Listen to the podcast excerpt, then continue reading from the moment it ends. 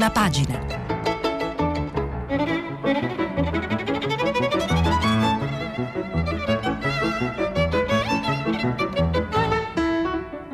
Questa settimana i giornali sono letti e commentati da Paolo Valentino, inviato ed editorialista del Corriere della Sera. Per intervenire telefonate al numero verde 800 050 333. Sms WhatsApp anche vocali al numero 335 5634 296. Ciclone Indrangheta su Conte Arcuri, un'inchiesta mina le trattative, in campo anche le toghe. La notizia di oggi è che una inchiesta dell'antimafia della Calabria guidata dal procuratore Gratteri ehm, sfiora, la polit- sfiora, investe eh, la politica e ehm, tracima, se vogliamo, anche sulla partita politica in corso per, ehm, che vede il governo di Giuseppe Conte tentare di eh, ritrovare una sua maggioranza dopo la defezione di Italia Viva di Matteo Renzi. Cominciamo oh, facendo un quadro di questa uh, nuova svolta con, uh, uh, da un giornale eh, di opposizione, diciamo così, che è La Verità, Un'inchiesta che parte dalla Calabria, scrivono Giacomo Amadori e Fabio Amendolara, fa tremare il Parlamento e irrompe anche nella caccia del governo Conte ai cosiddetti responsabili.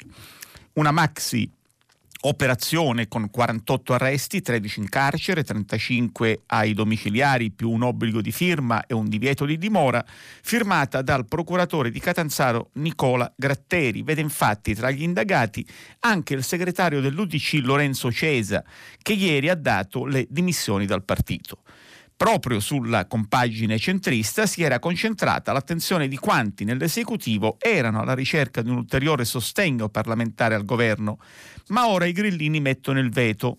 Nell'indagine finisce anche un uomo scelto dal commissario Domenico Arcuri per occuparsi delle mascherine cinesi finite nell'inchiesta di Roma. Si tratta di Natale Enrigo, analista di Invitalia, incarcerato per scambio elettorale mafioso. La notizia è irrompe diciamo, nel teatro della politica. Eh, sul Corriere della Sera eh, Giovanni Bianconi intervista il eh, procuratore eh, Gratteri che eh, di fronte al sospetto immediatamente sollevato per esempio da eh, diversi, diversi quotidiani, cioè quello della cosiddetta giustizia a orologeria.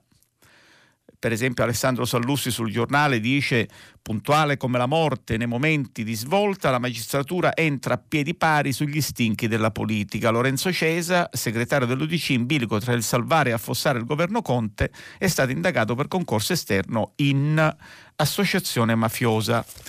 Nell'intervista a uh, Bianconi però uh, Gratteri dice eh, alla domanda puntuale del giornalista del Corriere della Sera come si fa a non parlare di giustizia a orologeria, risponde le giuro che i tempi della politica non c'entrano.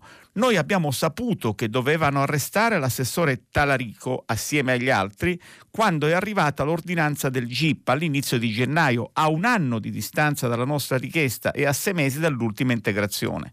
Le elezioni in Calabria erano fissate per il 14 febbraio, avremmo aspettato il 15 per non interferire sulla campagna elettorale, ma poi sono stati inviati ad aprile. Non potevo lasciare arresti in sospeso per, eh, eh, per decine di persone per altri tre mesi. Eh, fra l'altro, eh, sulla eh, questione specifica di Cesa, eh, la domanda è non poteva attendere almeno la soluzione della quasi crisi di governo, chiede, ehm, chiede Bianconi. E Gratteri risponde: Io fino all'altra sera gli ho sentito dire in tv che lui e l'UDC non sarebbero entrati nella maggioranza, quindi questo problema non si è posto. Se ora qualcuno vuole sostenere il contrario lo faccia, ma io l'ho sentito con le mie orecchie.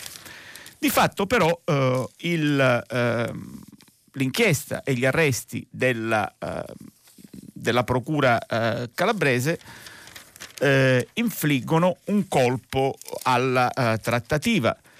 Come spiega uh, Monica Guerzoni, sempre sul Corriere della Sera, uh, il rischio di naufragio adesso è concreto. Conte torna ad accarezzare la suggestione del voto anticipato la voglia di elezioni è fortissima. L'avvocato guarda i sondaggi gonfi del suo personale consenso e vede le urne come unica via di fuga nel caso il suo fragilissimo governo eh, dovesse cadere. Ma, po- ma, poiché nella clessidera, continua Guerzoni, c'è, qualche, c'è ancora qualche granello di sabbia nel tentativo di uscire dalla eh, palude, Conte fa una mossa convoca a sorpresa un altro Consiglio dei Ministri notturno e consegna a un suo diplomatico, nella fattispecie l'ambasciatore Piero Benassi, la delega ai servizi segreti. In effetti questa diciamo, è eh, la eh, notizia di oggi, cioè dire una delle cose che erano state chieste a Conte da Renzi è stata era stata promessa da, da Conte durante eh, la, eh, il suo discorso al Senato e adesso eh, trova uno sbocco concreto appunto con la nomina di eh, Benassi. Eh, su Benassi c'è un profilo di Vincenzo Nigro sulla Repubblica, il diplomatico merkeliano oh, vicinissimo al Premier. Benassi eh, 2000, che è stato eh, che è uno dei nostri migliori diplomatici, che è stato cons- ambasciatore in Tunisia e poi in Germania, è stato capo di gabinetto della, di Emma Bonino e poi di Federica Mogherini e che ha servito la diplomazia italiana in quasi tutto il mondo, a Cuba, Varsavia, Bruxelles e Washington. E, ehm, è considerato appunto vicinissimo uh, a Conte, però il fatto di essere stato consigliere diplomatico anche durante la prima esperienza di governo eh, di Conte, cioè dire quella del governo giallo-verde con la Lega di Matteo Salvini, rende, diciamo, diciamo, gli conferisce un'aura eh, di eh, neutralità che lo rende evidentemente eh, accettabile anche alla, ehm, alle opposizioni. Che cosa eh, questa, mossa, eh, questa, mossa, produrrà non lo sappiamo, sappiamo solamente però che, il, ehm, che l'opposizione ieri è andata eh, da eh, Mattarella per chiedere eh, ancora una volta il voto, o meglio, in apparenza per chiedere ancora una volta il voto. Ma lo hanno chiesto veramente? Ehm, secondo Carmelo Lopapa eh, su Repubblica, mh, mm, Salvini, Meloni e Tajani, i tre che hanno partecipato al, al colloquio con il Presidente della Repubblica, non ci sono alternative alle, alle urne ma in realtà all'interno del centro-destra c'è un certo fermento, c'è un certo movimento. Infatti, sia eh, Toti, il presidente eh, della regione Liguria, sia Mara Carfagna che soprattutto Giorgetti, il numero due, diciamo così, dialogante della Lega, si esprimono invece per un governo istituzionale. Su questa um, visita di, eh, su questa visita di ehm, eh, su questo incontro dei tre leader della, della, eh, dell'opposizione eh, con il Presidente del Consiglio Mattarella, c'è una eh, gustosa spigolatura sul foglio di Carmelo Caruso, il quale eh, dice eh, sono andati al Quirinale come si va eh, sul lettino dello psicanalista, chiedono il voto ma non le elezioni. Ehm, che cosa scrive, eh, di, eh, che cosa scrive Caruso? Dice ehm, ed è, eh, è davvero una fortuna che il centrodestra abbia uno come Tajani che conosce la grammatica. Ha indossato il suo vestito buono e una cravatta. Salvini si è presentato al cospetto di Mattarella come se stesse andando a fare una pericena. Era tutto scuro e scravattato. Giorgia Meloni era vestita come si doveva, non sono dettagli, non sono stupidaggini. In politica anche il guardarobe è un programma di governo, un disegno per uscire da questa crisi. Quello di Salvini è lo stesso del suo vice Giancarlo Giorgetti. In questi giorni non si parla e di solito quando non, in questi giorni Giorgetti non parla e di solito quando non parla è perché pensa ma non la pensa come il suo leader. Salvini, Meloni e Tajani cosa sono andati a fare al Quirinale? si chiede Caruso. Avevano bisogno anche loro di essere ascoltati. È un po' come quando uno ci si sfoga, come quando ci si sfoga. Non si risolve nulla, ma ci si sente meglio. Mattarella dicono che annuisse con la testa, anche per loro come per Conte, è stato il presidente dottor Freud. Bene, eh, a questo punto noi eh, chiudiamo la partita della, diciamo, tema della, della crisi, non senza prima però aver segnalato un interessante editoriale, e lo segnaliamo soprattutto perché ne abbiamo parlato nei giorni scorsi, di Ernesto Galli della Loggia, che sul Corriere della Sera pone un tema, che è il tema delle, eh, delle regole da rifare dilaga la responsabilità, cala la uh, credibilità. Spesso i lettori si infastidiscono, scrive Galli della Loggia, vedendo enumerate le cose che non vanno, ma non vedendo indicati i possibili rimedi. Ebbene, in questo caso il rimedio possibile mi sembra evidente, cambiare le regole, regole che certamente non sono le prime uniche responsabili della piega che hanno preso le cose, ma che altrettanto certamente non solo non hanno impedito, ma anzi hanno in misura notevole permesso che avvenisse la degenerazione che è sotto i nostri occhi. Innanzitutto, dunque, non segue alcun ordine logico le regole riguardanti le elezioni dei parlamentari.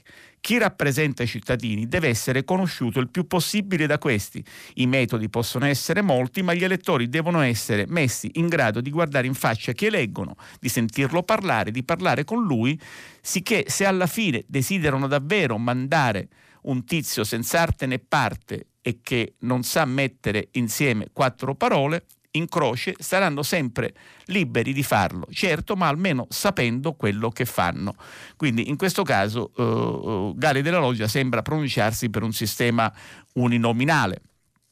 Eh, dopodiché, continua, eh, come non pensare che vadano una buona volta cambiati anche molti aspetti del nostro sistema di governo, che vada cresciuto ad esempio il potere e la responsabilità di chi il governo lo guida, nonché la stabilità del governo stesso, magari introducendo una regola come quella della sfiducia costruttiva, di cui appunto avevamo parlato più volte anche nel, nel nostro dialogo con gli ascoltatori nei giorni scorsi. A destra come a sinistra, conclude della loggia, nessuno se la sente di sollevare il problema delle regole che contribuiscono in misura decisiva alle numerose patologie delle nostre istituzioni e quindi al degrado del nostro paese, così come eh, nessuna forza politica ha il coraggio di agitare davvero nell'opinione pubblica il tema cruciale della legge elettorale. Ognuno preferisce cercare di ottenere il testo che più gli fa comodo, e cioè che consenta di sfruttare al massimo il proprio potenziale capitale di voti, danneggiando i rivali e che insieme permetta ai capi partito di continuare a essere i padroni delle elezioni. Per l'Italia dunque tutto sembra destinato a continuare come prima, sempre lo stesso sempre un po' peggio.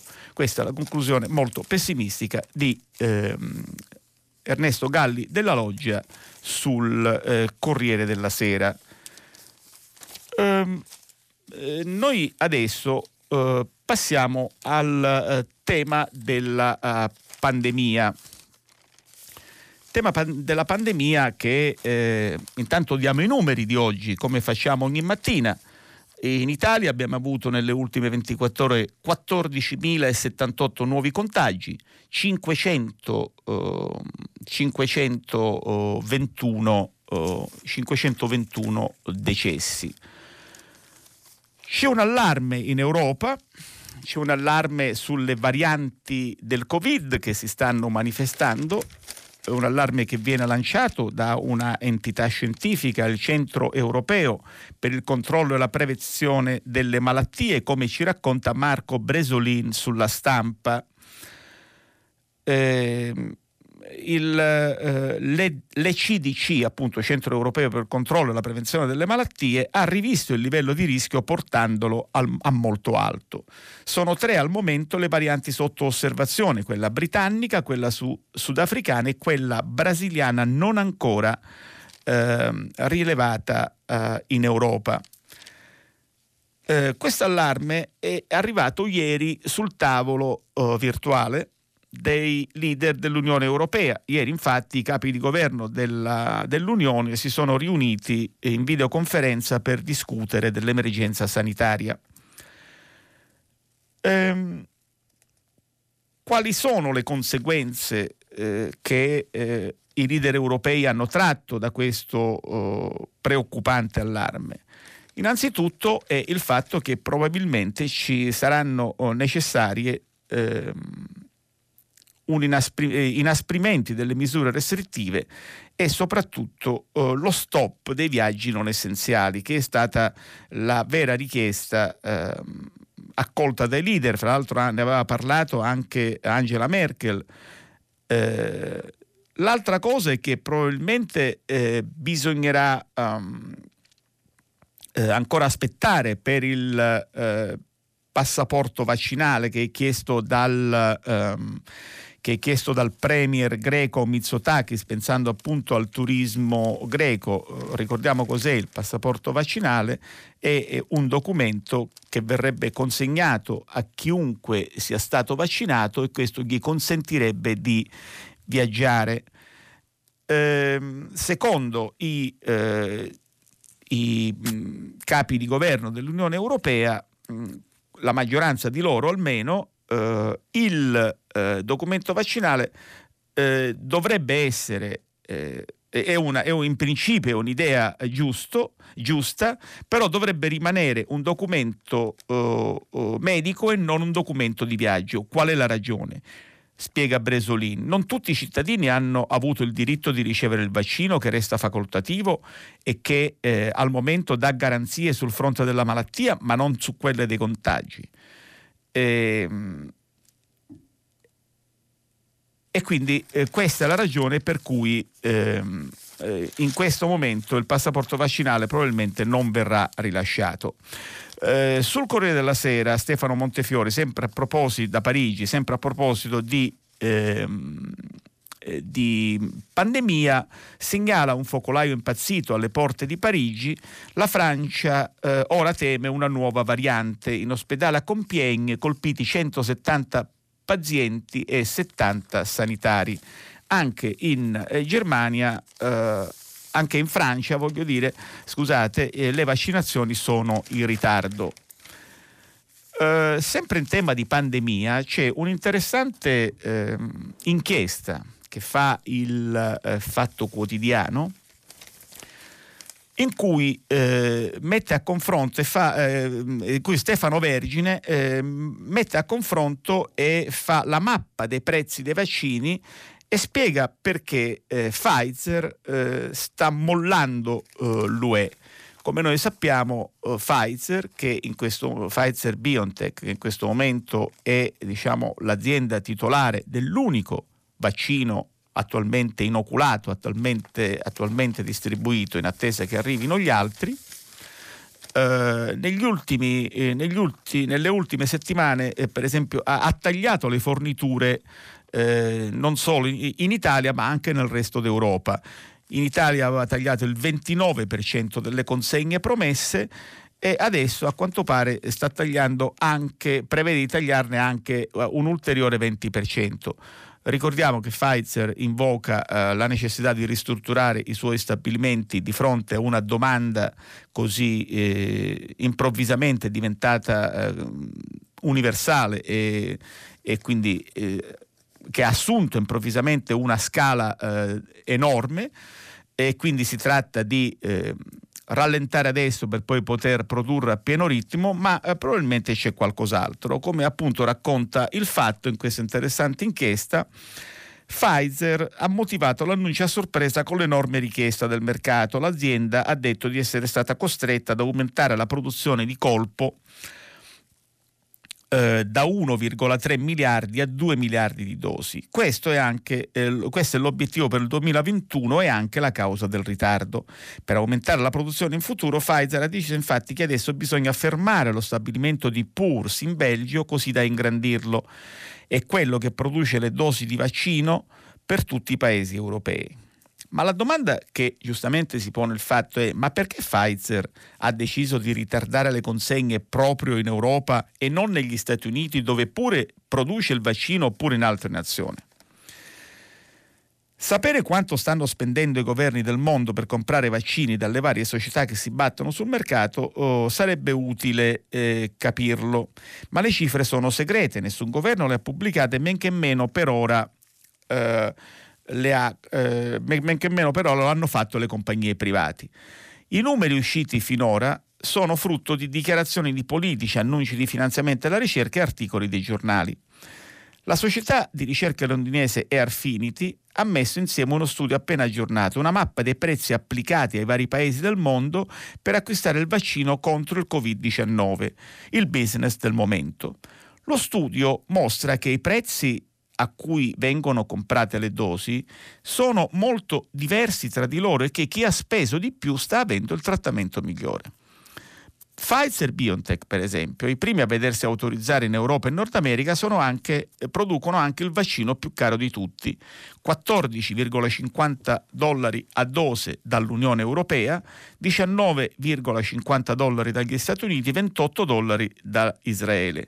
Quindi in questo senso vediamo che il negoziato che ha fatto l'Unione Europea con Pfizer è servito a eh, strappare a Pfizer, in nome appunto di un mercato di oltre 450 milioni di persone, un prezzo migliore. Tuttavia eh, è proprio questo minore prezzo che eh, spinge Pfizer a eh, ritardare le consegne in Europa e invece a, a, a non penalizzare il, l'impianto di produzione eh, eh, l'impianto di produzione in America. Ma l'affare del vaccino anti-Covid spiega appunto il fatto, ha solo iniziato a gonfiarsi e i giocatori in campo sono tanti. C'è una pattuglia di società pronta a spartirsi il mercato mondiale. In Italia, per esempio, è arrivata Moderna, eh, finanziata quasi interamente dal governo USA, fornirà 100 milioni, 160 milioni di dose. Il prezzo contrattato con l'Unione Europea da Moderna è di 18 dollari a dose, più alto di quello degli Stati Uniti, 15 eh, dollari. La Cina ha sviluppato rapidamente il suo vaccino con Sinopharm e lo vende nel mondo dall'Indonesia al Brasile, dagli, agli Emirati Arabi Riuniti. La Russia è coperta con il vaccino nazionale Sputnik che vende anche all'estero in teoria dove i prezzi dovrebbero eh, abbassarsi in futuro, ma molto dipende in questo caso dall'arrivo sul mercato di AstraZeneca. Il vaccino, il vaccino più finanziato uh, da, in assoluto è anche uno dei vaccini che costerà uh, di meno perché una dose di vaccino AstraZeneca uh, costerà 2, almeno nell'Unione Europea, costerà 2,50 dollari al, a dose. Ora la società è in attesa del via libera eh, dell'EMA, ma il commissario Arcuri si eh, mostra ottimista eh, sulla, mh, mm, sull'esito di questa eh, mm, sull'esito di questa autorizzazione. Uh, intanto, sempre uh, correlata alla pandemia, da Bruxelles arriva un appello della Banca, Europea, della Banca Centrale Europea ai governi eh, di stringere i eh, piani per la ripresa.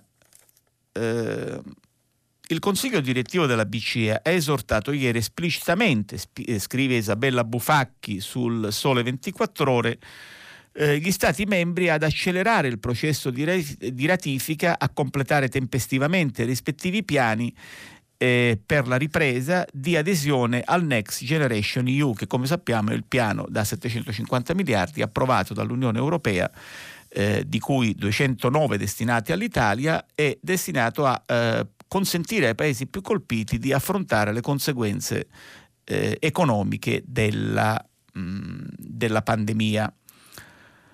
Um, Secondo uh, la uh, Presidente Lagarde, uh, la Presidente della Banca Centrale Europea, ehm, occorre che il, il, i paesi che eh, riceveranno, che devono preparare questi piani, eh, puntino su misure fiscali eh, espansive, su politiche fiscali espansive ben mirate e temporanee necessarie a dare il necessario stimolo all'economia. Eh, l'appello della BCE però nasconde ovviamente una certa insoddisfazione rispetto alle lentezze e ai ritardi eh, con cui mh, paesi per esempio come l'Italia eh, stanno affrontando il eh, stanno affrontando appunto eh, la messa a punto, la, la, la definizione del eh, piano eh, sulla base del quale eh, l'Unione Europea concederà i suoi, eh, i suoi fondi per l'economia italiana. Passiamo a un argomento diverso che è l'America, come sappiamo si è insediato il nuovo presidente americano, cerimonia, eh, nella cerimonia eh, che abbiamo visto eh, il, la mattina del 20. Immediatamente dopo l'insediamento eh, Joe Biden, il nuovo presidente, ha emanato una raffica di eh, provvedimenti, ben 17 decreti de- eh, presidenziali. Eh, cui, eh, sui, sui, quali vogliamo attirare l'attenzione eh, perché ce lo racconta Federico Rampini ehm, eh, sulla Repubblica, sostanzialmente Biden ha posto il Covid come assoluta, la lotta al contrasto al Covid, alla pandemia, come priorità assoluta della sua amministrazione. Dunque, legge di guerra per produrre i vaccini, quindi possibilità anche di precettare gli impianti che producono i vaccini, mobilitazione della Guardia Nazionale e persino degli stadi per eh, avviare un, eh, un, massiccio piano di eh, eh vaccinazioni in modo da raggiungere l'obiettivo ambizioso di 100 milioni di vaccinati entro i primi 100 giorni del suo mandato. Come noi sappiamo, i primi 100 giorni di una presidenza americana sono sempre quelli che danno l'impronta a quella presidenza. Cominciò soprattutto, è una tradizione iniziata da Roosevelt con il New Deal e i primi 100 giorni sono quelli nei quali i presidenti americani cercano anche di sfruttare la cosiddetta honeymoon, la, la luna di miele che hanno con il paese per far passare una serie di provvedimenti e per ehm, in, imprimere una, eh, dare un senso di direzione alla propria presidenza. E questo sta facendo appunto uh, Joe Biden eh, con eh, la eh, pandemia. Ma eh, la cosa eh, diciamo che indirettamente ci riguarda è che Biden si muove anche sulla politica estera e, e si, è mossa, eh, si, è mosso anche, eh, soprattutto sul tema del disarmo nucleare. Eh, ricordiamo che oggi entra in vigore il Trattato delle Nazioni Unite contro, che mette al bando le armi nucleari contro la proliferazione nucleare. Ebbene, ehm, Biden ha dato un primo sì al proroga del cosiddetto trattato New Start, il New Start è il trattato che limita eh, gli armamenti strategici tra eh, Russia, di Russia e America, che pone un limite di 1500 testate e 700 vettori, eh, un, è un uh, trattato che fu approvato nel 2010, firmato da Barack Obama e dal dall'allora presidente russo eh, eh, Dmitry Medvedev e che scade eh, fra poco, scade il 5 febbraio, cioè fra pochi giorni.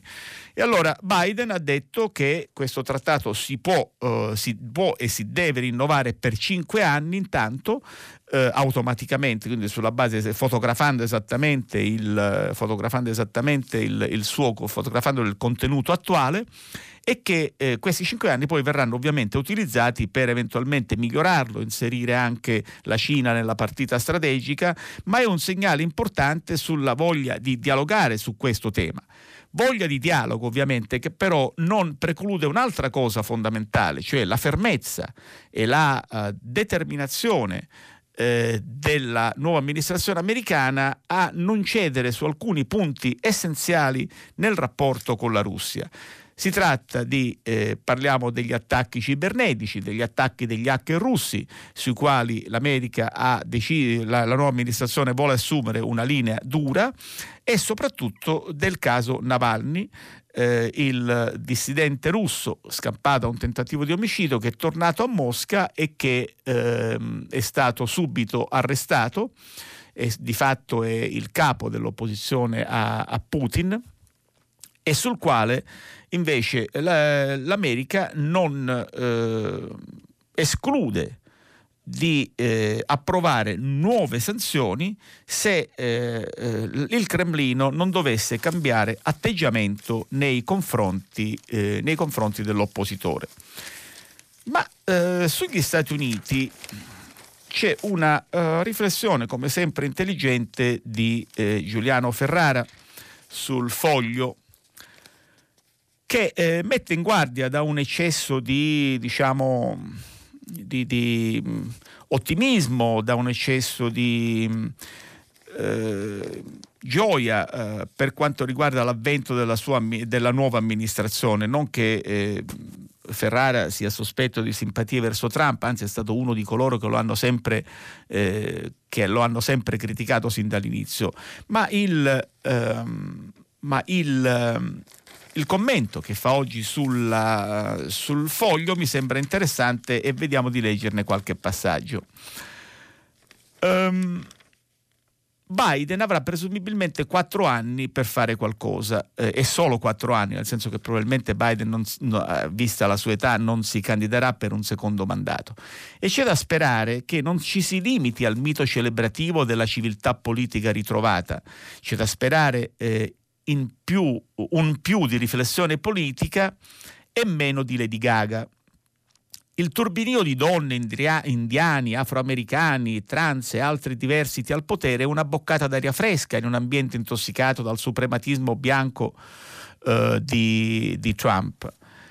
Però eh, eh, noi, spiega Ferrara, never Trumper di parte liberal conservatrice, se, eh, sentiamo come allarmante il clima festaiolo e light Ehm, sappiamo che il trampismo patriottico dei Proud Boys e di altri mezzi delinquenti assalitori di parlamenti non, sopravvi- non sopravviverà al deliquio degli ultimi giorni di Pompei, ma se le classi dirigenti liberal e radical pensano di risolvere i problemi con una nuova iniezione di correttezza politica e culturale, stiamo freschi. Non tutto si risolve con i Green Plan, l'accoglienza, la diversità e il multiculti con il via vai del busto di Churchill, cosa autentica che parla di storia autentica e dovrebbe restare dove l'ha messa per Boria The Donald. L'economia non si cura con la mascherina e, e il tutto Stato. Speriamo che ci pensi Janet eh, Yellen, nota nostra eh, la eh, nuova ministra, eh, ministro, il nuovo ministro del tesoro e in politica estera multilateralismo e senso della mediazione sono benvenuti però con una speciale eh, attenzione a non credere che leading from behind cioè guidare da dietro sia una soluzione il riferimento di eh, Ferrara eh, al busto di Churchill ci permette di fare una piccola divagazione sulla eh, diciamo, iconografia o sull'estetica della nuova presidenza americana. Eh, se, ne Ga- se ne occupano sia Massimo Gaggi sul Corriere della Sera che Gianni Riotta sulla, mh, mm, eh, sulla stampa, perché ogni presidente ehm, diciamo, oh, mette nello studio ovale una serie di eh, ritratti, di busti, di sculture che diciamo eh, raccontano molto sulle sue sensibilità, sui suoi, eh, sui suoi riferimenti intellettuali e, sulle, eh, su, sulla sua indole. E, e, e, tutto questo ovviamente è, una, eh, è, oggetto di lettura da parte, eh, da parte, degli osservatori. Che cosa è successo con l'arrivo di Biden? Con l'arrivo di Biden è stato intanto portato via il busto di Churchill che, eh, era, ehm, che faceva bella mostra di sé e che eh, Donald Trump considerava come una ispirazione e eh, con grande flemma inglese il governo britannico ha detto che ovviamente non è un problema e che ogni presidente si mette il busto che vuole. È stato portato via il busto di Churchill ed è stato portato via il busto di Andrew Jackson. Chi Andrew Jackson? Fu il settimo presidente degli Stati Uniti, il fondatore del Partito Democratico e fu considerato il primo presidente populista. Così populista che quando inaugurò oh, la sua presidenza eh, per la prima volta eh, aprì eh, le porte della Casa Bianca al, al popolo, il popolo arrivò erano un po' ubriachi, rovinarono tutto, vomitarono sui tappeti, ci fu una specie di rave, eh, di rave party, lo stesso oh, Jackson dovette eh, lasciare di nascosto la Casa Bianca. Ma a parte questa divagazione, il, eh, il, ritratto di Andy Jackson è stato tolto dallo studio Vale e ehm, a sostituirlo, a sostituirlo eh, Joe Biden eh, ha voluto i busti di Abraham Lincoln, di Rosa, Park, eh, Rosa Parks, che è la l'icona della lotta alla segregazione, la, not- la donna che eh, salendo su un autobus in Alabama e sedendosi in un posto riservato ai bianchi e rifiutandosi di, ehm, eh, di alzarsi lanciò il movimento per i diritti civili che avrebbe portato poi negli anni 60 alla fine della segregazione. E poi ancora eh, Biden ha voluto oh, ovviamente un ritratto di Franklin Delano Roosevelt, il cui New Deal negli anni 30 lo ispira, ha voluto un um, ritratto di Jefferson, di Alexander Hamilton eh, e di eh, Benjamin Franklin eh, come una sorta di omaggio alla scienza. Appunto Franklin ricordiamo che era, eh, oltre ad essere uno dei fondatori della democrazia americana, eh, fu anche un grande uomo di scienza. E infine Biden ha voluto anche ovviamente oltre al busto di Martin Luther King, ha voluto anche, che però in realtà non aveva mai lasciato lo studio Vale, ma eh, Trump lo aveva messo diciamo, un po' da parte, adesso è ritornato in posizione centrale, ha voluto in parte, in, per ricordare il suo legame con il mondo del lavoro, un busto di Cesar Chavez, che è un grande leader sindacale ispanico che è stato anche un attivista dei diritti civili delle minoranze etniche. E, e con questa, icono, eh, appa, eh, questa l'iconografia diciamo, del nuovo studio Vale voluta da um, Joe Biden.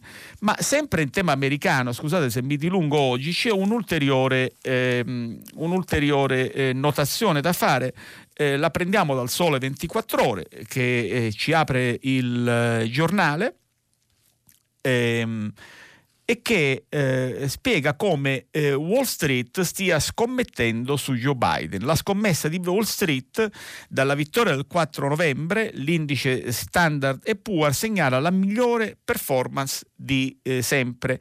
In soli tre mesi il ehm, in, in, tre, in, meno di tre mesi l'indice è aumentato del eh, 14,3%. Eh, l'articolo è di Moira Longo eh, e mh, mm, spiega che appunto Biden incoronato re di borsa ralli da record alle elezioni. Cosa significa questo in soldoni? Significa che eh, l'economia, che la comunità degli affari crede nella presidenza Biden, crede nel suo impegno soprattutto sulla rivoluzione verde, sulle infrastrutture e sulla reflazione e quindi eh, in, torna, torna, a investire, torna a credere nella borsa. Ehm, per eh, il, il, Sole 24 ore fa anche una uh, recollection uh, storica delle performance dei, dei, dei, presidenti in borsa, diciamo così, eh, nell'arco dei loro mandati. Eh, quello che eh, eh, segnò la crescita più alta nell'arco degli otto anni in cui è rimasto alla Casa Bianca è stato Barack Obama, cioè dall'inizio del 2009 fino alla fine del 2013 eh, la, borsa, eh, eh, un, la borsa americana segnò un aumento dell'84%. Con Trump, anche Trump si è difeso abbastanza bene perché tra il 17 e il 2021 in quattro anni la borsa ha segnato un aumento del 67%. E qui chiudiamo con eh, la nostra, ehm, con la pagina americana.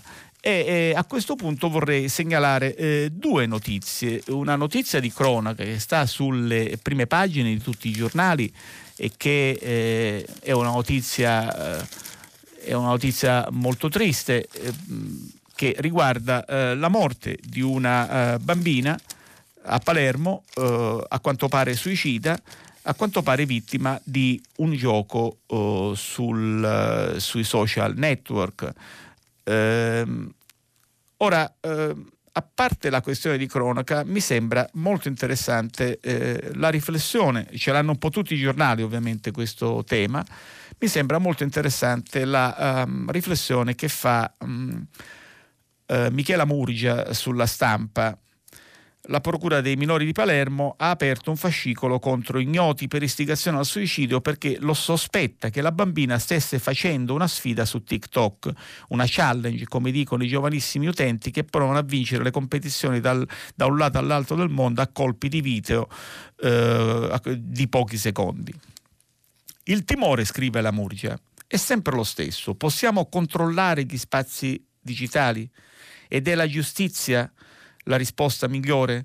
Se la bambina di Palermo stava da, davvero facendo una sfida, non voleva suicidarsi, ma ehm, essere ammirata perché sapeva trattenere il fiato più di chiunque altro, eh, come al mare nelle sfide con i, eh, eh, con i, cugini, come sugli scogli quando gridi spavalda che ti tufferai dal punto più alto di tutti. C'è più rischio se quel tutti è fatto di nickname sconosciuti invece che di cuginetti e compagni a scuola?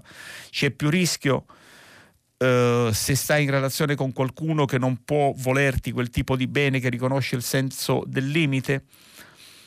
Eh, davanti all'ipotesi che migliaia di sconosciuti possano istigare i nostri figli a cose terrificanti, scrive la Murgia, è inutile chiedersi se i social network siano pericolosi. Lo sono senza dubbio perché ci sono gli esseri umani che sono la cosa più pericolosa del mondo. La questione non è quanti rischi corrono i bambini quando vanno in luoghi dove non siamo lì a vigilarli. Il punto vero è quanto male saranno disposti a rischiare di farsi o di fare per ricevere l'attenzione di altri esseri umani. La risposta che ci ossessiona per le loro vite è la stessa risposta che non troviamo nelle nostre. Ci avviamo lentamente al, eh, alla, eh, alla, chiusura della nostra eh, rassegna stampa, ma vorrei eh, chiudere con un argomento eh, che in parte è legato alla pandemia, ma che eh, riguarda un tema un po' più ampio, eh, che riguarda la socialità, che riguarda lo svago e il tempo libero. Come sappiamo eh, c'è un problema intorno al Festival di Sanremo, appuntamento topico della, eh, del, del paese, ogni anno milioni di persone vedono Sanremo, ma noi come sappiamo eh, eh, Sanremo a quanto pare eh, si farà e si farà col pubblico. Bene, eh, come ci spiega in un articolo Alberto Mattioli sulla stampa, c'è una rivolta del mondo dello spettacolo. E leggiamo questo pezzo che ci sembra interessante. Tutti i teatri italiani devono restare chiusi al pubblico, dalla scala alle sale parrocchiali. Chiusa la prosa, chiusa l'opera, chiuso il balletto, chiusi i concerti classici, jazz e pop, chiusi i cinema, tutti chiusi tranne, pare, l'Ariston, perché si sa che senza il Festival di Sanremo non c'è salvezza. E insomma, per chi decide l'Italia è ancora e sempre sinonimo di canzone, cuore amore e via andare. Amadeus, come sappiamo, eh, presentatore designato per il secondo anno consecutivo del Festival di Sanremo insieme all'immenso eh, Fiorello. Eh, Amadeus l'ha ripetuto ancora pochi giorni fa, faremo di tutto perché Sanremo si faccia col pubblico, magari su e giù dalla nave ancorata al largo, le truppe crocerate la riserva di plaudenti tamponati, ma eh, c'è chi non è d'accordo. La regista Emma Dante, per esempio, regista di prosa e lirica, su Facebook, eh, su Facebook ha scritto quel che tutti pensano. Se si decide di fare con Sanremo con il pubblico, allora per favore si riaprono i teatri e i cinema. Questo è abbastanza lapalissiano, almeno nella disgrazia valga la par condition. E tutto questo ha... Ehm, e tutto questo ha scatenato grande, un grande dibattito sui social eh, non solo sui social, eh, perché moltissimi esponenti del, te, del, della, dello, del, mondo dello spettacolo, del teatro e della cultura l'hanno approvata.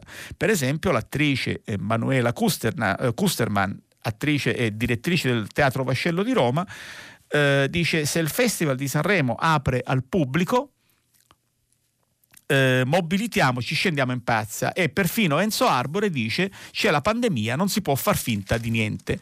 E su questa eh, notazione di Sanremo noi chiudiamo la nostra rassegna stampa di oggi, ci rivediamo fra eh, qualche minuto per il filo diretto con gli ascoltatori. Grazie, a dopo. Paolo Valentino, inviato ed editorialista del Corriere della Sera, ha terminato la lettura dei giornali di oggi.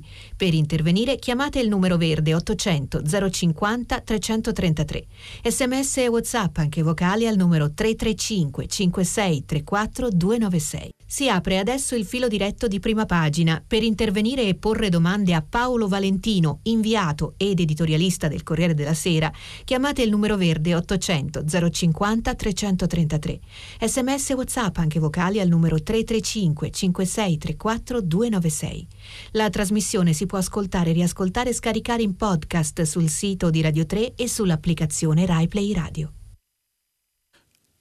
Eh, di nuovo buongiorno, siamo al filo diretto con gli ascoltatori. Eh, comincio leggendo qualche messaggio, qualche sms. Paolo Antonio da uh, Milano eh, si riferisce all'editoriale di Ernesto Galli della Loggia che abbiamo letto e dice eh, tutto sarebbe più facile se fossero condivise scusate, e obbligatorie le regole della rappresentanza che prima di tutto ci garantiscano che i partiti sceglieranno i candidati migliori e più vicini agli elettori. Perché eh, la politica non discute e decide in Parlamento prima di tutto le regole della rappresentanza e dopo la legge elettorale? Eh, ottima domanda, domanda da un milione di dollari alla quale sinceramente io non so darle una risposta, ma che ovviamente giro alla politica che eh, non fa probabilmente il suo dovere. Um, una signora, Gabriella, dice che finalmente diamo spazio adeguato al terremoto della giustizia in Calabria, un maxi processo contro, oh, la, um, contro la criminalità mafiosa. Um, un altro messaggio che, si, che riguarda se è vero che eh, del, del, signor Aurelio Miserendino, se è vero che Pfizer preferisce vendere il vaccino agli stati con cui ha fatto contratti più vantaggiosi grazie ai precedenti accordi con l'Europa, a noi non rimane che boicottare i prodotti Pfizer a, a livello europeo eh, potrebbe anche essere una soluzione, ma in realtà eh, non è che ci aiuta, servirebbe a molto, come diceva quel personaggio nel film. Eh, in, in, eh, in un film su Il Ponte delle Spie non so se servirebbe a molto perché credo che in questo momento la cosa più importante è costringere Pfizer a, um, a consegnare i vaccini questo è il punto. Comunque adesso andiamo a qualche, a qualche, do, a qualche telefonata. Pronto? Buongiorno. Buongiorno. chiamo Roberto, chiamo da Catanzaro. Dunque, eh, forse a Galli della Loggia ha risposto chi è stato inquisito e arrestato ieri da Gratteri, nel senso che la selezione della classe politica, non diciamo dirigente, viene fatta in Calabria in questo modo, rivolgendosi a chi in questo momento di grande confusione ha più potere, obliquo, eh, oscuro, ma ha più potere. E questo dura da tanto, atteso che ci si è rivolti per avere i voti a quelle stesse cosche del regino che sono legate ai moti di Reggio Calabria ai quali non era estranea la destra eversiva. Punto. Però io volevo parlare di un'altra cosa che si lega. Per noi non era Prego. Eh, molto molto nuova questa, questa immagine che viene data dall'operazione del dottor Gratteri che sta scompaginando un sistema di potere che purtroppo per noi calabresi è nuovo. Negli anni Ottanta un senatore della sinistra indipendente andò nel quartiere Marinaro di Catanzaro. Negli anni Ottanta Catanzaro era ancora aggredita dalla, dalla edificazione selvaggia, ancora e tuttora di meno, e poi disse che bisognava abbattere le case, anche quelle di abusivismo o di necessità. Si alzò un pescatore e disse mi piange il cuore, è stato sangue e sudore preso al mio lavoro, la casa l'ho fatta per i miei figli, ma se il partito dice che dobbiamo buttarla giù perché se no siamo come loro, io lo sto recitando in sì, italiano. Ma, ma per favore, però, mi scu- no, perdoni, è molto interessante, partito, però ci vorrebbe partito, una domanda. Il, il, partito ha ragione. Bene, non creda lei che la mancanza di questo intellettuale collettivo con luci ed ombre abbia contribuito in modo enorme alla disgregazione attuale e al fatto che invece di parlare, non lo so, di De Gasperi, parliamo di Ciampolillo? Grazie. Cioè lei pone il problema della scomparsa dei partiti tradizionali, che sicuramente è stato un vulnus eh, grave alla politica italiana perché i partiti nella loro migliore espressione e con tutte le loro responsabilità e con tutte le loro insufficienze uh, sono stati per 30 anni una uh, ossatura importante della, della democrazia italiana e soprattutto in effetti servivano alla selezione di una classe dirigente. Io non posso che darle ragione, anche se oggi la uh, rappresentanza partitica uh, probabilmente andrebbe ripensata, ma sicuramente l'assenza di questi soggetti intermedi così importanti nella, in una struttura uh, democratica rappresentativa è uno dei problemi più, più, importanti eh, della democrazia italiana, quantomeno uh, uh, è stato uno dei problemi importanti della democrazia italiana, quantomeno a partire dalla... Mh, mm, dalla caduta del muro di Berlino e dalla crisi della Prima Repubblica. Andiamo a un'altra uh, telefonata, pronto? Pronto, eh, sono Grazia, telefono dalla provincia di Torino. Allora, eh, rappresentanza e stabilità dei governi sono i due elementi essenziali per un buon funzionamento. Allora, riguardo alla stabilità, eh, sappiamo che l'istituto della sfiducia costruttiva è fondamentale proprio per garantire la stabilità e, e la durata dei governi e il loro buon funzionamento perché soltanto con la durata si può avere un buon funzionamento dei governi, nel senso che non, non può, la sfiducia costruttiva non può essere posta eh, se non in presenza in Parlamento di un'altra maggioranza alternativa. Certo. Soltanto in questo caso può essere posta. Allora, così è in Germania da sempre, dal 48, dal 48 eh, si sono avuti, dal 48 si sono avuti solo 8 8 eh, cancellieri. 8 cancellieri e 28 governi, mentre noi nello stesso periodo, dal 48 adesso, abbiamo avuto ben eh, 29 presidenti del Consiglio e ben 66 governi. Attualmente, se avessimo avuto semplicemente, ma quanto ci vuole a mettere l'istituto della, della sfiducia costruttiva nei nostri parlamenti? Non ci saremmo eh, assolutamente. Questo è chiaro, signora. Ha una, ha, una, ha una domanda? È questo qua. Eh, quanto ci vorrà al nostro Parlamento per capire che per il buon funzionamento di qualunque governo ci vuole l'istituto della, democ- della sfiducia costruttiva, nel senso che attualmente in piena pandemia noi non avremmo avuto questa drammatica certo. crisi, drammatica certo. per tutti.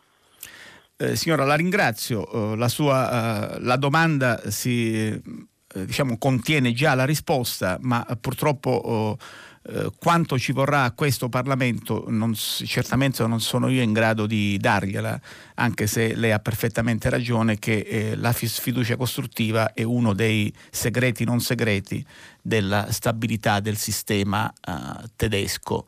Leggo qualche messaggio, la signora... Um, Daniela, uh, se apre l'Ariston, deve aprire anche il cinema Pasubio per il mio amatissimo eh, Cineforum di Alto Vicentino. Uh, la differenza, scrive Sofia, uh, la differenza tra cinema e teatri chiusi e Ariston aperto per Sanremo è la stessa che c'è tra scuole chiuse, shopping e movida spesso aperti e incoraggiati. Ormai i governi sono ostaggio del sistema economico e quanto alla cultura vi rimando a quando Orwell la indica come nociva all'obbedienza incondizionata ai regimi e anche alla dittatura della finanza. Um, Prendiamo un'altra telefonata, pronto? Pronto? Buongiorno. Buondì, sono Luca da Como. Eh, volevo ritornare sulla risposta che lei ha dato ieri ad un ascoltatore che ripercorreva la storia del PC. Certo. Eh, lei ha detto che ha ricordato, eh, diciamo commentandolo, che il PC è stato, cito le sue parole, spero, che è stato accettato fra le democrazie occidentali a seguito dell'accettazione da parte appunto del no, Io ho detto che, sì, che, il PC ha accettato diciamo, il sistema, di, il sistema eh, politico, geopolitico occidentale con l'accettazione della Nato, ovviamente, sì. Sì, sì, sì ecco. e, e, a seguito di questo è stato diciamo, riammesso, è stato accolto, Beh, parte... riaccolto. Certo, prego, prego. È stato riaccolto fra le democrazie occidentali. Vorrei che chiarisse un poco meglio la, la vicinanza tra eh, la Nato diciamo, e, e, le democrazie occidentali, non nel senso di quali vi aderiscano o meno, anche se evidentemente è rilevante, ma eh, quanto questa accettazione abbia condizionato appunto eh, la, da parte del, PC abbia determinato questa, questo riaccoglimento, cioè qual è l'equazione democrazie occidentali uguali NATO e viceversa. La ringrazio, buona giornata. La ringrazio per darmi la possibilità di tornare su questo argomento. Comunque, come lei sa, eh, nel, eh, subito dopo la fine della guerra mondiale, o già prima che finisse la, mm, la, prima, la seconda guerra mondiale, ehm, eh, in, in, una successione di tre conferenze fondamentali, che furono la conferenza di Teheran, la conferenza di Yalta e la conferenza di Potsdam, le potenze vincitrici, cioè dire la, mm, eh, gli Stati Uniti, l'Unione Sovietica, eh, la Gran Bretagna e anche la Francia, eh, riordinarono diciamo, il mondo sulla base di quelli che erano anche i, eh, gli esiti della lotta la situazione sul terreno, la situazione militare sul terreno eh, di fatto si arrivò a una divisione del mondo eh, in due fronti, il campo socialista e il campo democratico occidentale. Eh, ci sono sempre stati tutta una serie di equivoci su che cosa avrebbe potuto o dovuto essere quando appunto perché Stalin aveva, promosso, aveva promesso elezioni libere nei paesi sotto il controllo dell'Armata Rossa, elezioni libere che non ci sono mai perché, state perché poi quei paesi entrarono nell'area di influenza, eh, nell'area di influenza sovietica. Churchill eh, mise in un famoso discorso a Fulton nel Missouri, all'Università del Missouri, ehm, eh, mise, ehm, evocò l'immagine della cortina di ferro che, ehm, che scendeva eh, e che tagliava l'Europa in due, di fatto il continente, fu, il continente e poi anche il resto del mondo fu diviso in due. Il campo occidentale, il campo nel quale appunto sotto sicuramente l'influenza e l'egemonia americana, ma eh, formato da paesi nei quali vigeva eh, la democrazia liberale, le libere elezioni, il, lo Stato di diritto, eh, decise eh, a un certo momento di unirsi in un'alleanza difensiva che è stata eh, militare difensiva che è stata la Nato che ehm, al, diciamo i mh, eh, I cinici dicono che in realtà eh, la Nato fu fatta perché, eh, per tenere eh, i russi fuori, gli americani dentro e la Germania giù, nel senso che la Nato fu concepita all'inizio per diciamo, eh, bloccare sul nascere ogni tentativo, di, ogni possibilità, ogni strada, una uh, rinascita di, di, una potenza tedesca. Ricordiamo che c'erano spinte in quegli anni a una riunificazione tedesca ma con una Germania neutrale. Invece si perimetrò diciamo, il confine della Germania occidentale, della Repubblica Federale Tedesca, che diventò parte a pieno titolo della Nato. Quindi la Nato è stato uno degli strumenti e uno diciamo, um, eh, degli elementi che hanno identificato il fronte, eh, l'Occidente, fondato sull'alleanza transatlantica con gli Stati Uniti. Il Partito Comunista nasce, eh, nasce il Partito Comunista nel dopoguerra eh, eh, assume una posizione di aperta ostilità alla Nato. Ricordiamo che la reazione alla Nato da parte dell'Unione Sovietica fu la creazione del patto di Varsavia, che fu una, un, l'alleanza militare egemonizzata da Mosca alla quale aderivano eh, i paesi del blocco socialista il Partito Comunista, il Partito Comunista Italiano per tutti gli anni 50, 60 e parte degli anni 70 fu sempre in opposizione all'adesione dell'Italia alla Nato. In questo precludendosi, perché era uno degli elementi, anche ogni possibilità di eh, rappresentare una vera alternativa di governo, perché, perché mh, siccome appunto il mondo creato dopo Yalta è il, l'equazione data dalla guerra fredda, cioè dire il mondo diviso in due campi, non era assolutamente gestito eh, cambiabile, eh, il, il Partito Comunista si condannava in questo modo all'opposizione. Per fare un esempio, in Germania nel 1959 la uh, socialdemocrazia che era anche contraria alla Nato e che eh, sosteneva e che si riferiva ancora all'ideologia marxista, fa una uh, svolta a 180 gradi e eh, accetta appunto la Nato, accetta la, l'economia di mercato, l'economia sociale di mercato e da quel momento rientra nel gioco eh, democratico politico della Repubblica Federale Tedesca al punto che nel 1969 con Willy Brandt va al governo e eh, ha il suo primo cancelliere. Il Partito Comunista tutto questo non lo fa, ricordiamo l'opposizione alla, alla ai cruise Pershing, cioè ai, ai, missili eh, a raggio intermedio che furono schierati a Comiso, il, PC si schierò contro, però poi eh, col senno, eh, guardando retrospettivamente furono fu proprio l'installazione di questi missili che costrinse eh, l'Unione Sovietica a trattare e si arrivò al più importante trattato, appunto il trattato sui missili intermedi che è stato quello che il primo e l'unico trattato sul disarmo che ha eliminato un'intera classe di ordigni.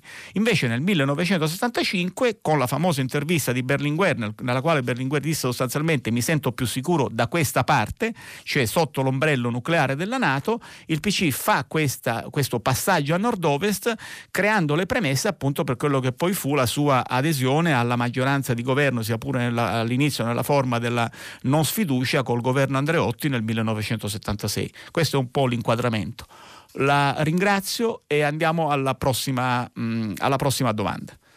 Pronto, buongiorno signor Valentino. Buongiorno. Maria Grazia da Roma.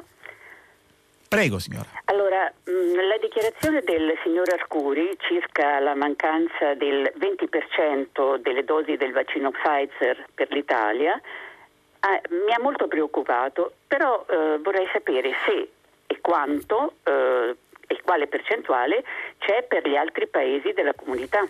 Anche perché la signora von der Leyen ha dichiarato e c'è una certa discrepanza a mio avviso, che eh, tutti i cittadini della comunità europea saranno vaccinati al 70% che è una, do, una, percentuale piuttosto elevata a mio avviso, eh, saranno vaccinati entro l'estate. Quindi eh, come vengono fatti questi, questi, conteggi? Gli altri paesi hanno avuto le dosi richieste? No signora, eh, io non, le confesso, eh, io non so eh, esattamente le cifre, però le posso dire con certezza che i ritardi nella uh, consegna e le riduzioni di consegna valgono, sono uh, veri per tutti i paesi, Germania compresa, al punto che c'è stata una forte polemica nei confronti del governo tedesco. Uh, una cifra gliela posso dire, in Polonia rispetto alla quantità promessa c'è una riduzione del 50%, quindi superiore alla riduzione che attualmente c'è in Italia. Il problema di Pfizer è un problema che, eh, dei, dei, ritardi di Pfizer è un problema, diciamo, uh, eh, simmetrico che colpisce eh, tutti i paesi dell'Unione Europea, cioè non c'è, mh, non c'è una discriminazione particolare nei confronti dell'Italia, anzi devo dire, eh, l'Italia è stato, poi non andremo da nessuna parte, credo purtroppo, ma l'Italia è stato l'unico paese che ha, ha detto di voler eh, cercare di tentare la strada legale di un'azione legale contro Pfizer. Però, le ripeto, le riduzioni e i ritardi sono oh, purtroppo vere per tutti i paesi dell'Unione Europea. Grazie, andiamo alla, a una prossima domanda. Pronto? Eh, buongiorno, sono Roberto, chiamo da Cagliari. Buongiorno. Eh, volevo riferirmi alla vicenda assurda e straziante della bimba eh, vittima di un gioco social. Sì. Eh, solo per fare una riflessione, sappiamo che la polizia postale oggi può intercettare i contenuti i pedopornografici che sono vietati e quindi riesce a incriminare eh, i responsabili che detengono e diffondono questi materiali. Ecco, volevo chiederle se non sia il caso di fare qualcosa di simile anche per i contenuti pericolosi diffusi dai social, e cioè intervenire e vietarne l'uso, perché qui non è certamente eh, come, dire, come si può chiamare la libertà di impresa che si vuole limitare, ma una cosa... Lei dice, mi scusi, vietare l'uso dei social? No, non vietare l'uso dei social. Perché lei ha no. vietare l'uso? Vietare, eh, così come i materiali pedopornografici viaggiano in tutto il mondo certo. sulla rete, la polizia postale sappiamo che può intervenire, certo. li intercetta e incrimina e manda eh, Guardi, è una... nelle varie procure. Ma lei pone un... Dovrebbe essere fatta per questo tipo di per questi contenuti pericolosi, non per i social. Per, eh, quando cioè, c'è un gioco diffuso sulla rete è come un'arma eh, quindi va eh, proibito, deve essere vietato. Perché se no eh, guardi, lei pone un problema molto reale e che è molto discusso in questi giorni. Eh, esiste per esempio una legislazione in Germania considerata una delle legislazioni più severe eh, per quanto riguarda i social network, nei quali eh, eh entro 24 ore dall'intimazione dell'autorità preposta eh, il, eh, il, gestore del so, il social network è, è, è obbligato eh, a, cancellare dei contenuti che siano considerati eh, di incitazione alla violenza, che siano considerati antise- antisemiti, che siano considerati razzisti. Quindi la strada eh, c'è, eh, adesso io e che voglio dire, ah, lei ha perfettamente ragione che occorrerebbe un, intervenire sulla materia e io credo che non si possa lasciare eh, come dire, eh, potremmo fare una, um, uh, un, uh, un potremmo fare parafrasare un detto celebre che cioè la guerra è una cosa troppo seria per lasciarla in mano ai generali. E allora possiamo dire che l'internet è una cosa troppo seria per lasciarla in mano ai social network. E quindi quello che voglio dire è che non devono, non possono essere le aziende private appunto eh, Facebook, Google ehm, eh, le, le, aziende che gestiscono i social network a eh, autodisciplinarsi. Occorre un intervento, a mio avviso, del legislatore, sono, essere, deve essere lo Stato a farsi parte dirigente ed ad, e, e ad approvare delle regole molto precise e anche molto severe per quanto riguarda la diffusione di contenuti appunto violenti, razzisti, antisemiti e quant'altro. La ringrazio molto. Uh, andiamo alla prossima domanda, prego. Sì, buongiorno, sono Benedetto da uh, Puntaldia in Sardegna. La mia uh, domanda eh, presuppone una premessa che è questa. È appena partito il programma che si chiama Horizon Europe, Orizzonte Europa, che prevede un, una spesa, un investimento già approvato dal Parlamento europeo di 100 miliardi di euro che sono destinati a tutta l'Europa. Questo, eh, di questi 10 miliardi diciamo, per la quota nominale che spetterebbe all'Italia se l'Italia riesce a prendere questi soldi. Su questi programmi che sono settennali, cioè quindi questo va dal 2021 al 2028, ci hanno lavorato i maggiori esperti europei ed anche i maggiori esperti italiani. Quindi e, e di solito vanno di sette anni in sette anni e sono dei programmi molto ben fatti, ben strutturati, c'è, c'è tutto diciamo e qui prevede l'innovazione di prodotto, cioè si fanno dei nuovi prodotti in base a delle conoscenze che si hanno già, oppure la, la ricerca, quindi si cercano cose nuove. Sì. La, cosa, la domanda, vado alla domanda, che rapporto c'è, che relazione c'è tra il recovery plan, che è chiaramente più grande, sono 200 miliardi, quindi è due volte il programma di tutta l'Europa, e gli esperti che hanno fatto questo. Lì ci sono anche esperti italiani che hanno preparato queste cose, esperti europei. Dove sono nascosti? Perché non c'è un minimo di relazione? perché qualcuno non ha letto? Ed è tutto fatto bene perché c'è, c'è tutto, working program, process, c'è un'organizzazione chirurgica diciamo, di questi progetti, tanto è vero che a questo, a questo progetto Horizon uh, Europe partecipano anche pro, eh, paesi come la Svizzera che pagano per partecipare a questi progetti e mi pare che ci sia anche Israele. Quindi in conclusione la mia domanda è questa, c'è la sindrome, quella che chiamano NI, Not Invented Here, cioè nel senso che non è stato inventato eh, da questi ministri, da questo governo che io chiamo di stagisti, sono bravissimi stagisti. Adesso ci vorrebbe gente con esperienza e la gente con esperienza c'è per gli italiani ci sono, altrimenti l'Italia non sarebbe diciamo, una delle maggiori potenze europee. Questa è quindi è la mia domanda e anche la mia invocazione. Usiamo anche quello che abbiamo già fatto. Cioè lei dice perché, preparati. sostanzialmente lei dice perché nella, pre, nella, definizione, nella messa a punto del eh, piano per ottenere i fondi del Next Generation EU non si fa ricorso a queste risorse intellettuali, a queste conoscenze eh, che sono state già messe a frutto per quanto riguarda i, riguarda i progetti de, per l'innovazione di Horizon Europe.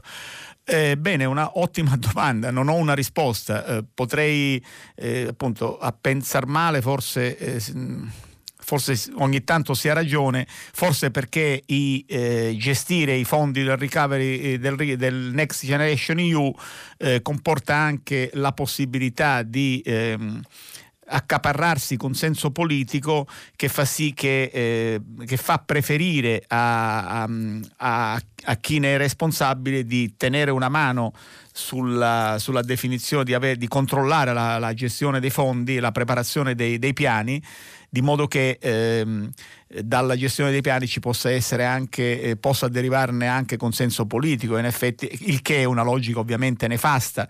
Non vorrei, eh, io non so se sia così, però viene il sospetto rispetto quando appunto eh, si vede, e non solo nel caso dell'Horizon Europe, ma per esempio anche nel, nel fatto che vengono poco utilizzate tutta una serie di di, eh, di, di, strumenti e di conoscenze che esistono nei nostri ministeri, eh, alla, che esistono in Banca d'Italia, che esistono al Ministero dell'Economia, è una cosa che segnalava eh, una, eh, lo segnalava Sabino Cassese, in, l'ha segnalato Sabino Cassese in diverse interviste, eh, non si usano quelle strutture e invece si usano, si tentano appunto, si, si, si, trovano improbabili soluzioni di nuove governance che poi vengono messe in discussione e via dicendo. Ma eh, sono d'accordo con lei, in effetti, esiste un patrimonio di conoscenze potrebbe, di cui potremmo far tesoro e non lo facciamo. Ed è questa una eh, ovviamente recriminazione e una, che giriamo al, ai policy maker alla, ai responsabili politici. Grazie, eh, passiamo alla prossima telefonata. Pronto? Pronto? Buongiorno. Pronto? Salve, sono Mauro e chiamo da Roma. Prego Mauro. Allora, io vorrei tornare problema, sul problema dell'attuale crisi politica che stiamo attraversando e non so se magari io non, mi sono distratto un po', però mi sembra che in questa, in questa attuale crisi eh, nessuno parla, né politici né neanche voi giornalisti, del problema dei problemi che abbiamo noi in Italia, cioè che è quello della governabilità. Ovvero sì, ora abbiamo il problema di risolvere intanto questa condizione attuale eh, perché abbiamo di fronte le scadenze, le, le, le, eh, i vaccini, la, la, pandemia e da spendere i soldi, però rimane questo problema che è un po' il problema dei problemi della nostra democrazia che ormai ci portiamo appresso da vent'anni, più di vent'anni, che eh, con il nostro attuale sistema parlamentare che è nato storicamente, lo sappiamo, dopo il fascismo, per cui avevamo necessità di una democrazia forte, molto diciamo, particolare, però insomma con la condizione del de, de, de, momento attuale vediamo che continuamente i governi cadono per eh, piccoli partiti o singole persone che mettono in crisi questa cosa qua. E ci, poi ci si scandalizza, ma questo le regole lo consentono, cioè noi abbiamo un sistema che consente questo tipo di regole.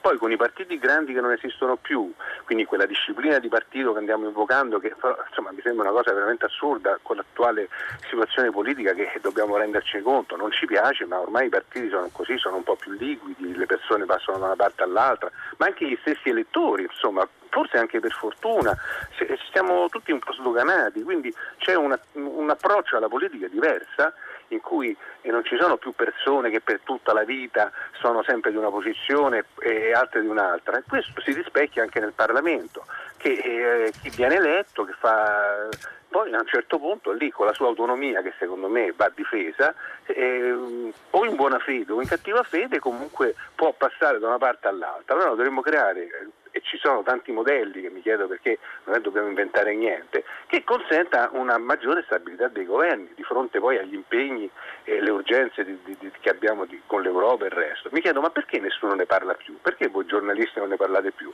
Neanche il Presidente della Repubblica ne parla. Addirittura si dice che andremo alle elezioni prossime con un sistema elettorale ancora più rappresentativo per far contenti alcuni piccoli partiti. Ma è assurdo, cioè è possibile Però, che uh... c'è il modello francese, ci sono altri modelli. Guardi, Insomma, ecco, io eh, pongo questa, problema, certo, questa però, tematica e vorrei sentire una scusi. No, sì. io, gentile Mauro, io lei pone un problema molto reale. Ne abbiamo parlato in questi giorni, è dall'inizio della settimana che discutiamo di questo tema. Però quello che contesto non è vero che non se ne parla, il problema è che se ne parla forse troppo, ma non si trovano le soluzioni. Perché eh, non è che i giornali non parlino della, istitu- della, necessità di una riforma istituzionale, non è che i giornali non parlino della eh, necessità di cambiare le regole, il problema è che poi non succede nulla e che eh, lo dice benissimo oggi Galli della Loggia, per esempio, lei dice non ne parliamo, oggi c'è un editoriale in prima pagina sul Corriere della Sera che esattamente parla di questo, parla della necessità di cambiare le regole e parla anche del fatto che eh, eh, tutte le volte che si parla di, che si discute di una nuova legge elettorale, invece di pensare a quali siano, eh, di ragionare insieme, di pensare a quali siano diciamo, i, i punti di blocco del sistema per appunto cercare di intervenire esattamente lì, eh, in realtà ognuno propone le soluzioni che più gli convengono nell'immediato, che cioè mirano a realizzare un incasso immediato in termini di consenso elettorale, eh, cosa che non può funzionare perché nessuna legge elettorale, nessuna struttura istituzionale, nessuna riforma istituzionale può mai eh, può mai ehm, funzionare se eh, non si ragiona eh, con una visione lungimirante, appunto facendo anche tesoro dei, eh, dei, sistemi che esistono altrove, che sono figli della storia di quei paesi, ovviamente, vedi la Francia, eh, appunto da De Gaulle in poi con la Quinta Repubblica, vedi la Germania e via dicendo. Ma ehm, quindi non, a me non pare che, eh, eh, che non se ne discuta. Fra l'altro io le voglio anche segnalare una cosa, che l'ultima volta che se ne è discusso e se ne è discusso ampiamente al punto che c'è stato un referendum, la riforma istituzionale è stata bocciata. Adesso io le ripeto, oh, si può discutere o meno se quella immaginata da Matteo Renzi fosse la soluzione ottimale per questo paese, fosse quello di cui questo paese eh, avesse bisogno, però oh, Renzi fu accusato di voler uccidere la democrazia parlamentare, probabilmente c'era anche qualche argomento nel, in, questa, in, questa, accusa. Io mh, mm, non voglio entrare, ripeto, in questo tema, però poi di fatto è stato il popolo italiano a dire no alla riforma riforma istituzionale, però le ripeto, lei pone un problema giusto, però quello su ciò su cui io non sono d'accordo è il fatto che eh, lei dica che non se ne parla, se ne parla e anche tanto mi pare, solo che poi non si fa nulla e non, se, non si trovano le soluzioni. Ehm, passiamo alla prossima telefonata, pronto? Pronto, sono Lucia, posso parlare? Sì. Buona giornata, dottor Buona giornata a lei. Eh, mm.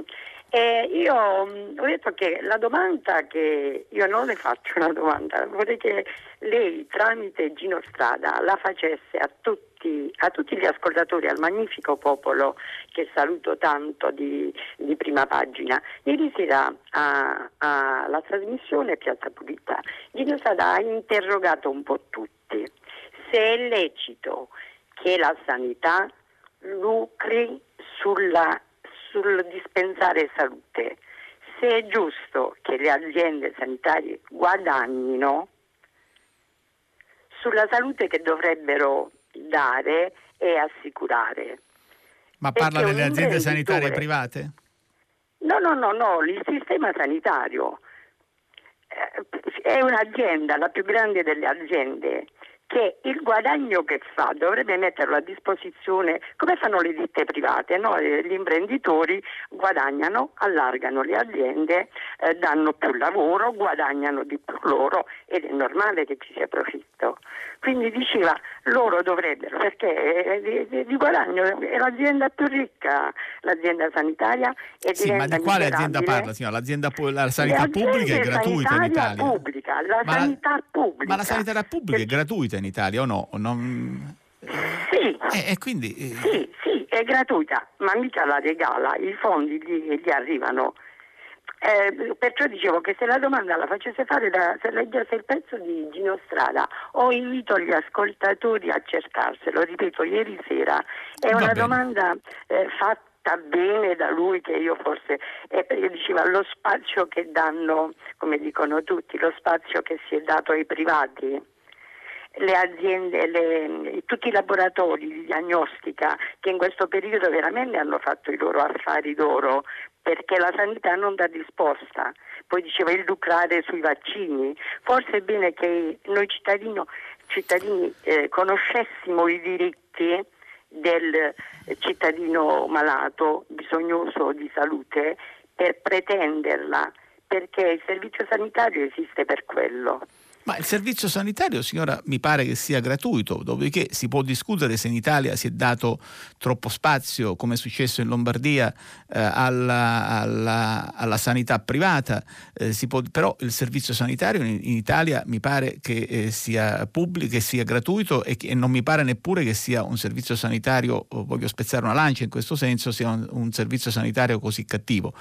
Eh, per quanto riguarda i vaccini, intanto ricordiamo che i vaccini sono gratuiti, eh, dopodiché esistono le grandi aziende che ovviamente facendo ricerca, eh, investendo oh, milioni e milioni sulla ricerca dei vaccini, dando lavoro a centinaia, a centinaia, di migliaia di persone, non dimentichiamo neppure questo, che le aziende, eh, le aziende farmaceutiche sono aziende che danno lavoro è chiaro che cercano poi una loro ricompensa sul mercato. Si può discutere questo modello, si può dire che tutta la ricerca eh, debba essere nelle mani eh, del pubblico, de, dello Stato, eh, è, un, è, un, altro, è un modello sul su quale possiamo ampiamente discutere, però non è che le aziende private possano completamente rinunciare al profitto, perché eh, eh, il profitto serve loro appunto per fare ricerca e per, eh, e per impiegare e per dare lavoro a tutte le persone che lavorano in questo campo. Uh, intanto uh, Uh, leggiamo una, un messaggio del signor Gerardo dalla Germania che dice confermo che in Germania i centri di vaccinazione sono fermi per mancanza di vaccini. Eh, tutta l'Europa, scrive il signor Luigi Rimini, è ostaggio delle multinazionali farmaceutiche che fanno ciò che vogliono e stanno guadagnando cifre spropositate. Nessuno conosce i termini dei contratti firmati dalla Commissione europea.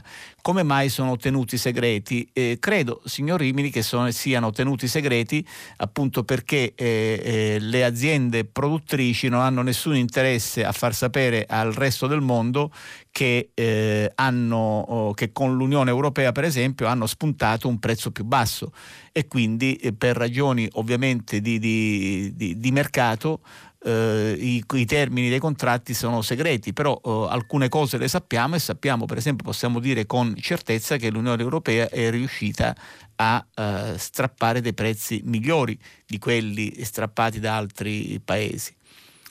Ehm, andiamo a una prossima dom- telefonata, pronto?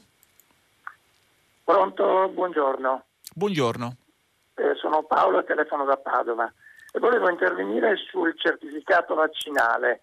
Eh, anche se in questo momento eh, magari è prematuro in quanto non è possibile per tutti vaccinarsi, secondo me tra qualche mese a regime dovrebbe diventare uno strumento obbligatorio per poter accedere oppure per fornire tutti i servizi che implicano una vicinanza tra le persone, trasporti, servizi medici, per esempio se io vado dal dentista o dal barbiere, due cose molto diverse, vado molto più volentieri se, questi, se io so che questi sono vaccinati, intanto io ho diritto di avere la minima probabilità, non c'è la certezza perché si dice che il vaccino non garantisce, ma insomma eh, ci sarà senz'altro una maggiore probabilità di essere protetti se la persona che vi fa quel servizio è vaccinata.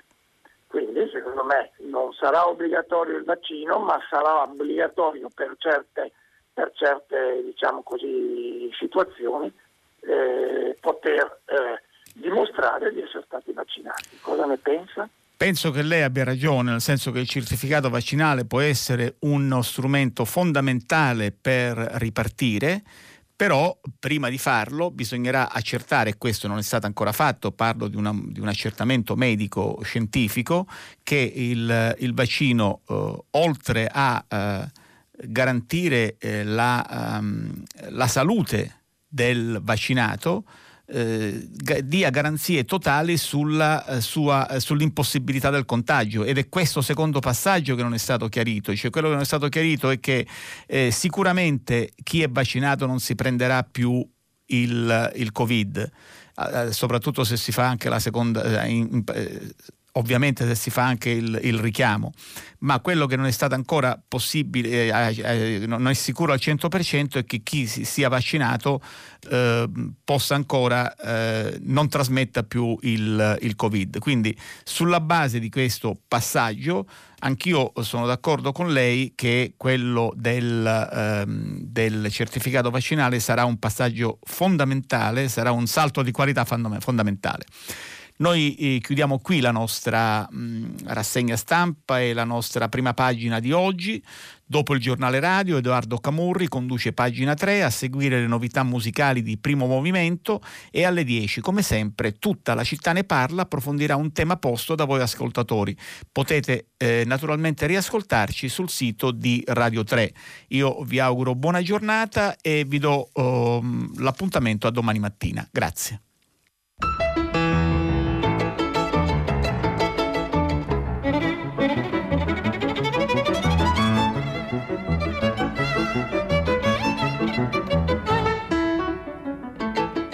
Paolo Valentino, inviato ed editorialista del Corriere della Sera, ha letto e commentato i giornali di oggi.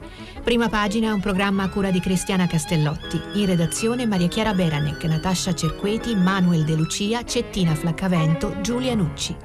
Posta elettronica, prima pagina chiocciolarai.it. La trasmissione si può ascoltare, riascoltare e scaricare in podcast sul sito di Radio 3 e sull'applicazione Rai Play Radio.